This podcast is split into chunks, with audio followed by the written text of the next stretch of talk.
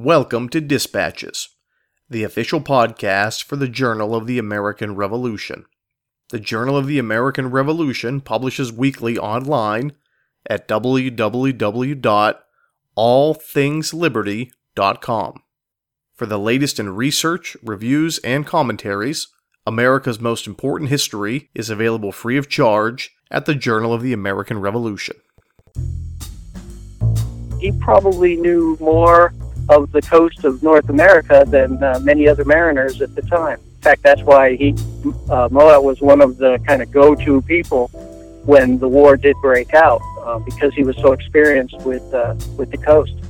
That's Charles Lagerbom. He's an Antarctic explorer, underwater archaeologist, Revolutionary War historian, and he's our guest today. I'm Brady Crytzer, and this is Dispatches. This episode is brought to you by Henry Holt and Company, publishers of the new book, The British Are Coming The War for America, Lexington to Princeton, by Rick Atkinson. Available now. Welcome back, ladies and gentlemen. I'm your host, Brady Crytzer. On today's episode, we're going to be joined by longtime Journal of the American Revolution contributor, Charles Lagerbom, discussing the HMS Albany. Now, one of the unique things about our guest today, uh, unlike some of the other guests we've had, of course, he's well versed in archival research, right? We all are. Uh, but he also specializes in underwater archaeology. And this is something, as uh, revolutionary historians, you don't hear a lot of. Uh, I am fascinated by the topic of underwater archaeology. I think it's one of those sort of uh, final frontiers of American revolutionary studies because most of the ships and the naval battles that we've discussed uh, in our field have some remnants at the bottom of the sea. I mean, when a cannonball is shot and it sinks into the ocean, it doesn't disappear, it's still there. Uh, Charles Lagerbom today will talk about some of his experiences uh, not only studying the HMS Albany and ships like it in archival research, but also uh, strapping on the gear and diving into the water. Now, I'll be very frank with you. Uh, when I initially began my conversation with him, uh, it took me a while not to sort of, you know, uh, freak out because that's something I thought would have been so great, so adventurous, you know, so cool.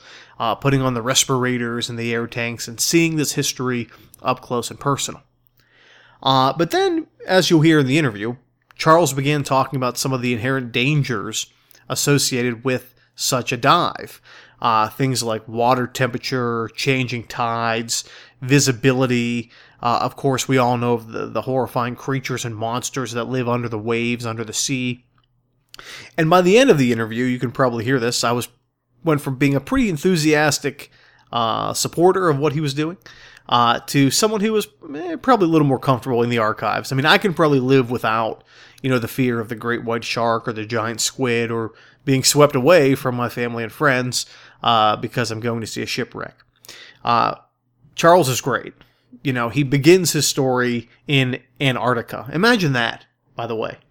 Uh, if you begin your story in Antarctica, I always ask my guests what what made you interested in this topic, and his story begins. Well, I, I spent a few years living in Antarctica. Uh, you know, it's really it's all downhill from there. What's what's diving a few shipwrecks, right?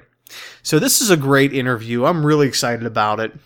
These are the kind of people that contribute to the Journal of the American Revolution, uh, and I know I say this a lot, and I don't mean to uh, repeat myself often if you've heard the show already, but if you have a topic that you're interested in uh, and you think it's worthy of a true blue historical study, a, a real analysis, submit it, send it in. Uh, the worst editors can say is no, and the best news is that you get published, and who knows, maybe you even you'll be in the guest chair on dispatches in the future. Uh, you don't have to be an Antarctic explorer. You don't have to dive shipwrecks. Uh, but hey, people do, and you never know. So, with that said, I'll stay here, nice and warm and dry in my library, shushing all the people that are carrying on, playing on their cell phones, uh, while people like Charles Lagerbom, our guest, dives to the ocean's depths to give us all a little more perspective on the American Revolutionary period. So sit back, relax, and enjoy our interview with Charles Lagerbom. Charles Lagerbom, thank you for joining us. Well, thank you for having me. Tell us about your background. Well, I got my uh, bachelor's in history at Kansas State University, and then I went up to the University of Maine where I got my master's in history and archaeology. And as I was uh, finishing up my master's degree, I also got my teacher certification. So I've been uh, a public school teacher at Belfast Area High School for the last 26 years, and that's enabled me to uh, also uh, branch out and do a lot of uh, historical research and writing on my own. Uh, what first drew your interest into this topic? Well, um, when I was at the University of Maine working on my master's, I lived down the hallway from a uh, glacial geologist who uh, um, took uh, field seasons down to uh, Antarctica. And they talked me into going for a season because I was uh, finishing up. I had finished my coursework and I was just writing my thesis. And not many students um, could be gone between uh, the months of October and April. It kind of took a chunk out of both semesters. Uh, so I agreed to go, uh, and the experience transformed my life. I, I was uh, very excited uh, to be part of such a team. We went into the dry valleys, 2% of the continent not covered by snow or ice. So I ended up going back for a second season, fell in love with the history of Antarctic exploration, published a book on uh, one of the early explorers who died alongside Captain Scott in their race to the South Pole in 1912. And that kind of opened up the door back here in Maine when I decided to go on for a PhD program at the university. When I did that, um, you know, we were talking about topics and so forth. And my interest has always been connecting Maine with these other regions. At first, it was the polar regions, but now it's more like just connecting Maine with the maritime world in general. And that's where I kind of uh, um, started writing up a bunch of these topics. And every time I mentioned it to people, fellow researchers, neighbors, whatever, it, it always seemed like I shook the tree and a few more things would fall out. They would be like, you need to talk to the neighbor of my cousin. They had a great grandfather who went whaling back in the 1800s. And it was just little tidbits like that that I would uh, continually try to, um, you know, pursue. And I accumulated it all into my, uh, uh, what would have been my dissertation. I ended up not finishing up uh, the degree. I did the coursework and most of the dissertation, but for various reasons, um, I ended up with just this big pile of research. And so about five, ten years ago, my wife kind of suggested I do something with all the files and stuff in the uh, in the file cabinet, and uh, uh, I started pawing through it, and I said, well, there's a lot of great material here. So I just started, uh, you know, getting articles published about all these different topics. One of them happened to be uh, the Albany, which really combined my interest in Maine maritime history but also my uh, colonial archaeology background because I had done my master's thesis on a Revolutionary War trading post. It was excavated up on the uh, Penobscot River uh, just above Bangor. So one one thing kind of just led to another, and uh, that's how suddenly I found myself elbow deep in the history of Henry Mowat and uh, the uh, Penobscot expedition. Could you talk about the origins of the HMS Albany? Well, the that's a good question because that's one of the the uh, thinner areas of my research is its origins. It, it, there are a couple different suggested possibilities of where the vessel came from or where it was built. Uh, we do know that Henry Mowat uh, saw it at one point, possibly in the harbor of Boston, and recommended that uh, a su- such a suitable vessel be good for Royal Navy service as either a uh, I don't know if he envisioned it as a warship, but definitely as a, a vessel to be used by the Navy. So he recommended the purchase of it, and uh, uh, the Royal Navy authorities agreed. The problem was it was sold, or it was up for sale right at the time the British started to evacuate Boston. Uh, so uh, uh, around the St. Patrick's Day there of uh, of uh, 1776. So it uh, probably left with uh, many of the people who left Boston and British and ended up over in Halifax Harbor. And that's where the British went through with the purchase, and it became part of the, the Royal Navy at that time. And so Mowat was, uh, I think, deeply disappointed when uh, he was posted to it. I mean, he knew it was a suitable vessel, but I don't think he considered it for him. and so that's why he, uh, uh, you know, started to refer to it as wretched, as uh, not so much the the condition of the vessel itself, but the fact that he was kind of, you know, uh, uh, tagged as that person for that ship, um, especially with the lack of advancement of his career. Talk a little bit about the career of the Albany. What was it like? What did it entail? Uh, we do know that it was a. Uh, uh, they chased uh, smugglers. Uh, they chased uh, privateers. Uh, they they did some soundings, uh, hydrographic work along the coast, uh, but mostly it was uh, like convoy duty. Uh, it, it would ferry uh, troops, perhaps, or uh, uh, it, it was like a workhorse uh, uh, for the Navy, which I think wasn't as oh, glorious, I guess, is what Mowat envisioned uh, a command for himself, especially after you know he had done uh, uh, yeoman service with it in the uh, Penobscot expedition. Um, I mean, he he practically you know defended by sea the uh, the uh, Massachusetts uh, attack uh, with some very good uh, naval tactics and so forth, using what little he had. Um, but I think he, he envisions greater things for himself, but they never materialized, mostly because of the tinge of the, uh, the burning of Falmouth uh, earlier in the war. Your article features prominently a man named Henry Mowat. Uh, tell us about him. Yeah, he was a uh, um, came from a Royal Navy family. His father was a captain, and when he uh, uh, joined the Royal Navy in the uh, uh, late 1750s, he came on over to North America and he basically served in North America right up until his death in the 1790s. I mean, uh, um, this guy, uh, you know, came over as a as a young uh, officer, uh, got on board the, uh, a ship called the Canso, and eventually helped with the uh, uh, the Holland survey of this uh, area. Um, he probably knew more of the coast of North America than uh, many other mariners at the time the CANSO did uh, hydrographic survey for, for nearly 15 years. Um, in fact, that's why he uh, Mowat was one of the kind of go-to people when the war did break out uh, because he was so experienced with uh, with the coast.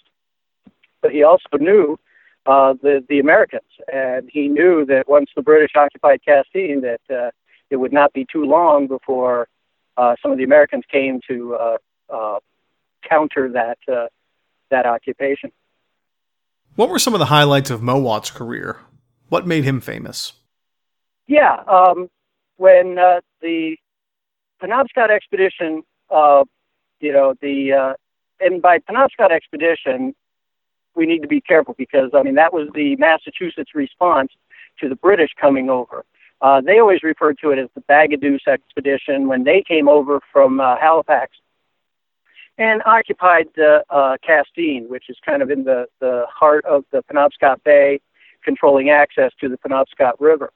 When they occupied that area, uh, Henry Mowat was in charge of the naval flotilla that brought the troops over and the engineers to build the fort, uh, Fort George, and uh, uh, he retained control of the three uh, sloops of war that were left there after the British transports uh, returned. Uh, so he was there with his three ships, the the Albany, uh, the North, and the Nautilus, and they uh, basically provided the naval defense of Castine when the Massachusetts Navy, properly called the Penobscot Expedition, uh, showed up to try to retake the uh, the territory. So Mowat um, used the ships to great effect uh, and uh, defended the approaches.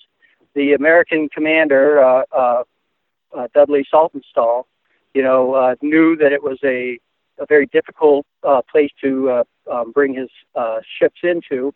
In fact, his famous quote is, you know, I'm not going to bring hazard my ships into this blank hole. Uh, you know, he was very uh, uh, cognizant of the fact that uh, this was uh, pretty well defended. And uh, Mowat did uh, a great job with that. He uh, seconded many of his men to help out on the fort defenses on the land. He uh, uh, spared what cannon he could, um, for shore defenses, and he used to great effect uh, the three ships. He put them on a cable so that there was, in effect, if an American ship came in, they had to face the broadside of three different vessels at once. I mean, and he strategically moved the ships back closer to Castine uh, during the final days of the defense. Uh, luckily, they ran the clock out, and uh, Sir Admiral Collier's uh, uh, ships uh, came in in relief, basically trapped the uh, Massachusetts uh, fleet there, and the American vessels all fled upriver. Uh, 19 transports beached themselves on uh, uh, Sandy Hook, which is uh, just below the Narrows, uh, before the Penobscot River Narrows. And uh, uh, most of the warships went past them, and then they all burned themselves, and uh, uh, the crews then uh, went into the woods on the uh, west side of the Penobscot River and pretty much walked back to Boston. A pretty uh, ignominious end for uh, this uh, this Massachusetts attempt.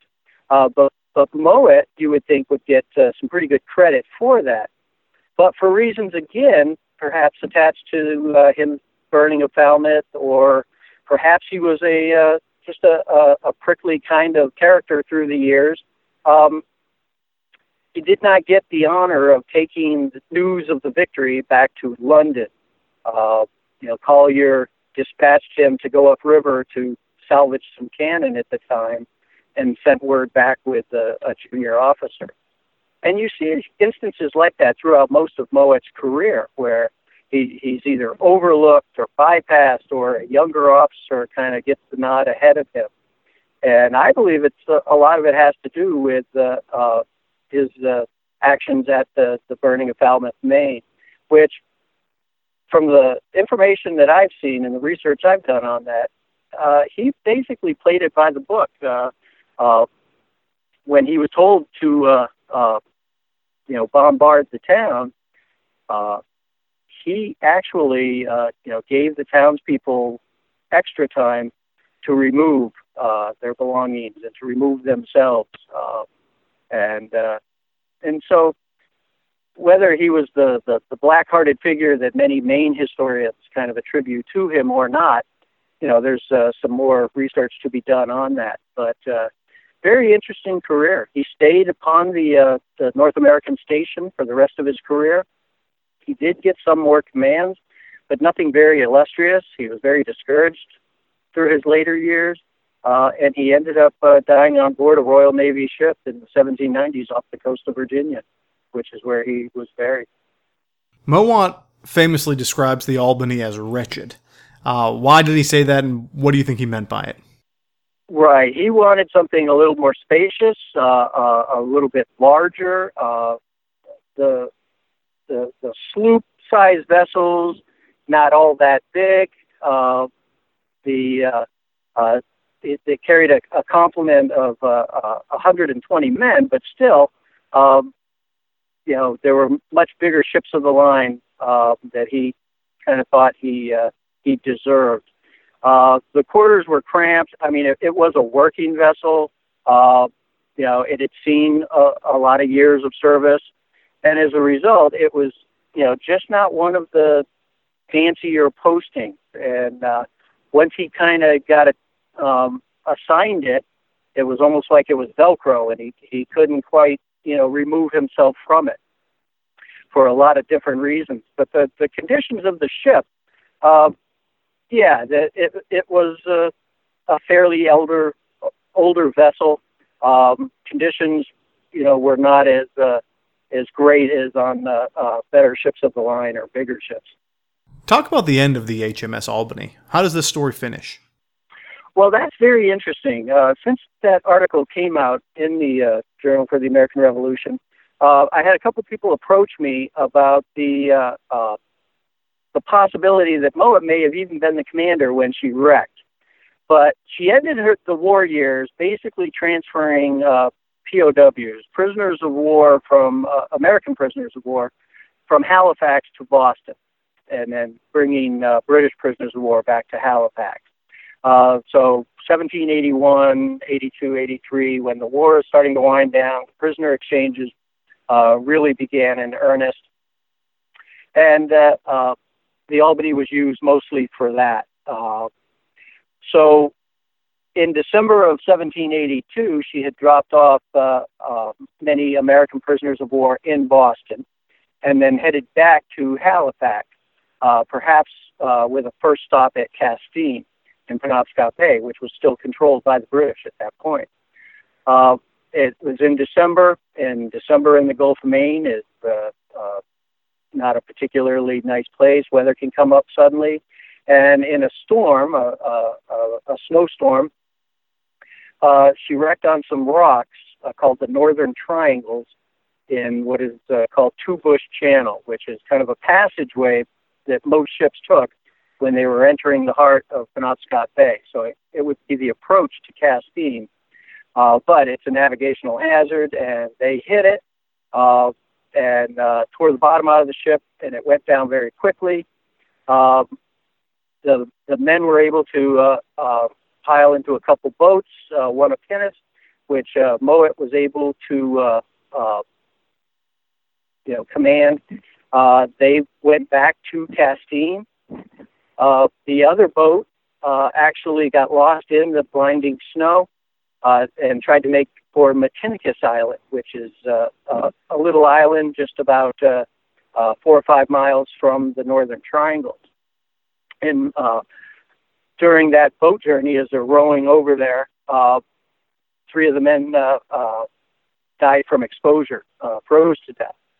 And so when they landed on a, a little beach on Matinicus Island, that beach, uh, for many years afterwards, was referred to as Dead Man's Beach uh, because of the, the three guys there.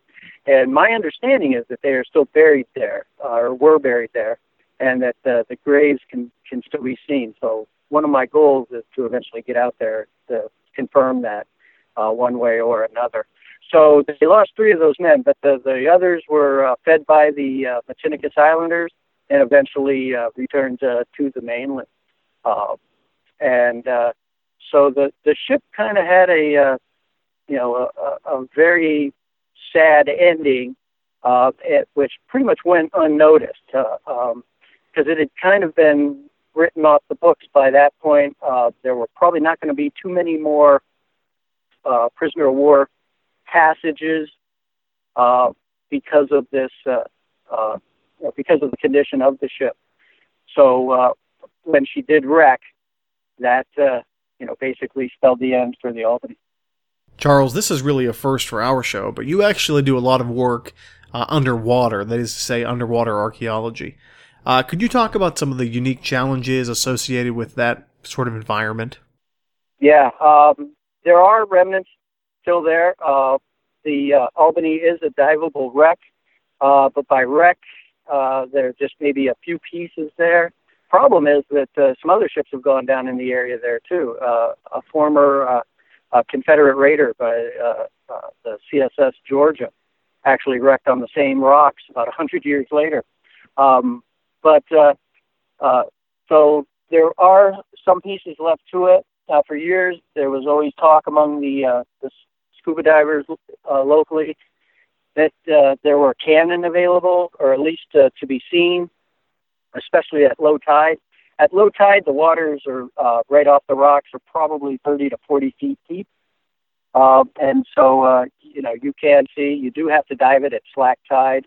Uh, so the tides make it very tough the uh, water conditions in Maine, visibility is not all that great. It's certainly not the, the tropics or the Caribbean or anything like that. Um, but there there are down there there there are remains there. Now for the Penobscot expedition, uh, that's more river uh, up towards Bangor, uh, and the river itself uh, has uh, heavy ice flows during the, winter time, and as a result, you know many of that ice uh, uh, scrapes out uh, many of the remains. So while there there may be some more pieces up there uh, along the uh, Penobscot River, they would probably be less than what we see at the, uh, the site of the Albany. Although one of the American ships called the Defense was excavated in the 1980s uh, by uh, underwater archaeologist Dr. Warren uh, Reese, and uh, uh, he reported that uh, you know uh, there were still uh, pretty decent remains of the vessel itself many of the pieces, uh, a lot of uh, the uh, the metal. Uh, so easily located by magnetometer in uh, in Stockton Harbor. But uh, uh, yeah, it's a challenge. Uh, definitely, uh, the what you see underwater. It's not like uh, you might be able to find a uh, you know the bell with the name on it or things like that. So more times uh, your research is really in the, uh, the paperwork section of uh, of libraries and records and, and things like that. Would you be willing to share any stories about some of the wrecks that you've dove? Yeah, um, one of the, the there's a, uh, a shipwreck called the uh, the Pendleton, uh, located in Steel Harbor on Islesboro, which is about 12 miles uh, from Belfast, where I live. And uh, uh, it's it's in about 30 feet of water, uh, but again, visibility is fairly difficult. Uh, it's uh, uh, the the tide, you know, make it a challenge. You've got to be uh, very cognizant of that. Anything out along the island uh, can be very challenging. Uh, just getting there. Uh, you know, the uh, the accessibility, you know, can be pretty difficult, uh, but it's pretty exciting uh, once you do, you know, come down upon something like that, and uh, you know, it, it is uh, definitely uh, hands-on history. Charles Lagerbom, thank you for joining us. Thank you very much for having me. The music played in this episode included works by Kevin MacLeod and the Sturbridge Colonial Militia. Any unauthorized reproduction or use of this podcast, without the express written permission of the Journal of the American Revolution, is strictly prohibited. For everyone here at Dispatches, I'm Brady Crytzer saying so long.